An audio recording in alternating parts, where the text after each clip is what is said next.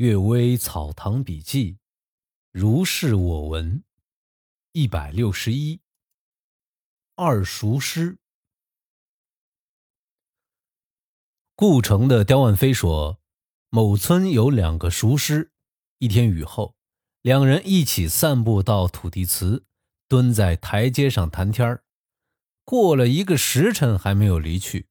祠前的土地原来很平整，这时啊。忽然看到有隆起的地方，像是自己。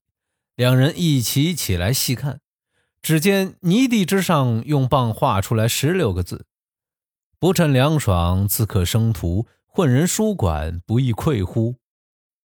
大概是祠堂里没人居住啊，狐仙居住在里面，讨厌两个人在这里喧闹的太久。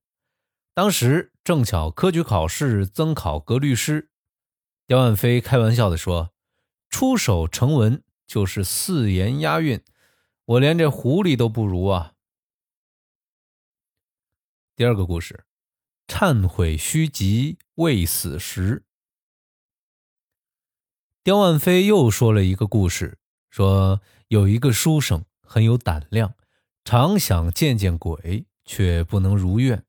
一天夜里，雨过月明，就让家童带上一坛酒。随他到一片坟堆中，书生环顾四周，叫道：“如此美好的夜色，独自游赏实在寂寞。地下的各位朋友，有肯来和我共饮的吗？”过了一会儿，只见鬼火闪闪出没于草丛之中，再招呼他们，就呜呜的围了上来，离他有一丈左右，都停住不上前。数数鬼影，大约有十来个。书生就用大杯舀酒洒在地上，鬼都俯下嗅酒气。有一个鬼说：“酒极好，请再给一点。”书生就一边洒酒一边问道：“各位为什么不轮回呢？”鬼答道：“善良的人就转生了，恶贯满盈的人就堕落地狱了。我们十三个人罪期未满，等待轮回的有四个。”罪孽深重不得轮回的有九个，书生又问：“为什么不忏悔以求解脱呢？”鬼说道：“忏悔要在没死的时候，死后就无处着力了。”书生把酒洒完，举起坛子给鬼看，鬼就踉踉跄跄的走了。其中有一个鬼回头叮咛道：“恶鬼得以喝酒，没什么可以报答，仅以一句话奉送。”忏悔要在没死的时候。第三个故事，乙时，翰林院的比帖士啊，乙时随军征讨伊犁，血战突围，身中七枪而死。过了两昼夜，又活了过来，飞马奔驰一昼夜，竟还追上了大军。我和薄熙斋同在翰林院时，见他身上有伤痕。就细问了事情的经过。他说啊，受伤之时毫无痛感，只是忽然好像沉睡过去，随后渐渐有了知觉，则是灵魂已经离开了躯体。环顾四周，风沙弥漫，辨不清方向，便清醒地意识到自己已经死了。一会儿想起子幼家贫啊，刻骨心酸，便觉得身子像一片树叶，随风飘荡欲飞。一会儿又想到不甘心白白死去，发誓要化作厉鬼杀敌，便觉得身体像铁柱，风吹不动摇。徘徊站立之际，正要冲上山顶看敌兵在哪儿。过了一会儿啊，好像从睡梦中醒来，发现自己已僵卧在战血之中。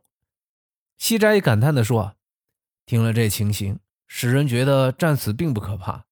这样的话，那么忠臣烈士是容易做的。”人们为什么惧怕而不做呢？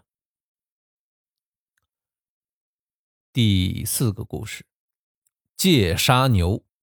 家乡有一个姓古的人家，以杀牛为业，所杀的牛啊不可胜数。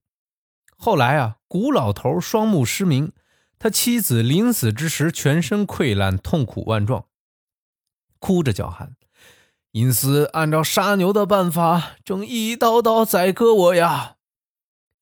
呼叫了一个多月，方才死去。侍妾的母亲沈氏亲眼目睹了这件事儿。杀生的业报最重，牛有功于农事，杀牛的业报就更重。《明祥记》记载晋朝于绍的故事，已有应该勤勉精诚，努力上进，不可杀生。如不能都戒掉，可以不杀牛的话，这是最早记载戒杀牛。《宣誓志》记载，夜叉和人杂居就会发生瘟疫，只有不吃牛肉的人可幸免。《酉阳杂俎》也有记载。如今啊，不吃牛肉的人遇到瘟疫，确实不被传染。小说的内容其实并不都是无根之谈。最后一个故事，邝达是牢骚。海宁的陈文勤公说，他以前在别人家遇到伏击，机仙啊是安西的李文贞公。臣拜问处事之道，文贞公的判词说：得意的时候不要太高兴。失意的时候，不要太图嘴上痛快，就可永保吉祥。陈文琴终身记住这席话。他曾教导门生说：“得意时不要太高兴，这是烧之厉害的人能做到的；失意时不要太图嘴上痛快，则是贤者也不一定能够做到。嘴上痛快，哪里只是指口出怨言呢？装作坦然不介意。”故意说些旷达的话，其招来的祸害比口出怨言还厉害。我由此想起高祖父《花王阁圣稿》中载有宋圣阳先生赠诗说：“黄奴犹固态，旷达是牢骚。”与成功的言论，真的好像是一个规矩中画出来的。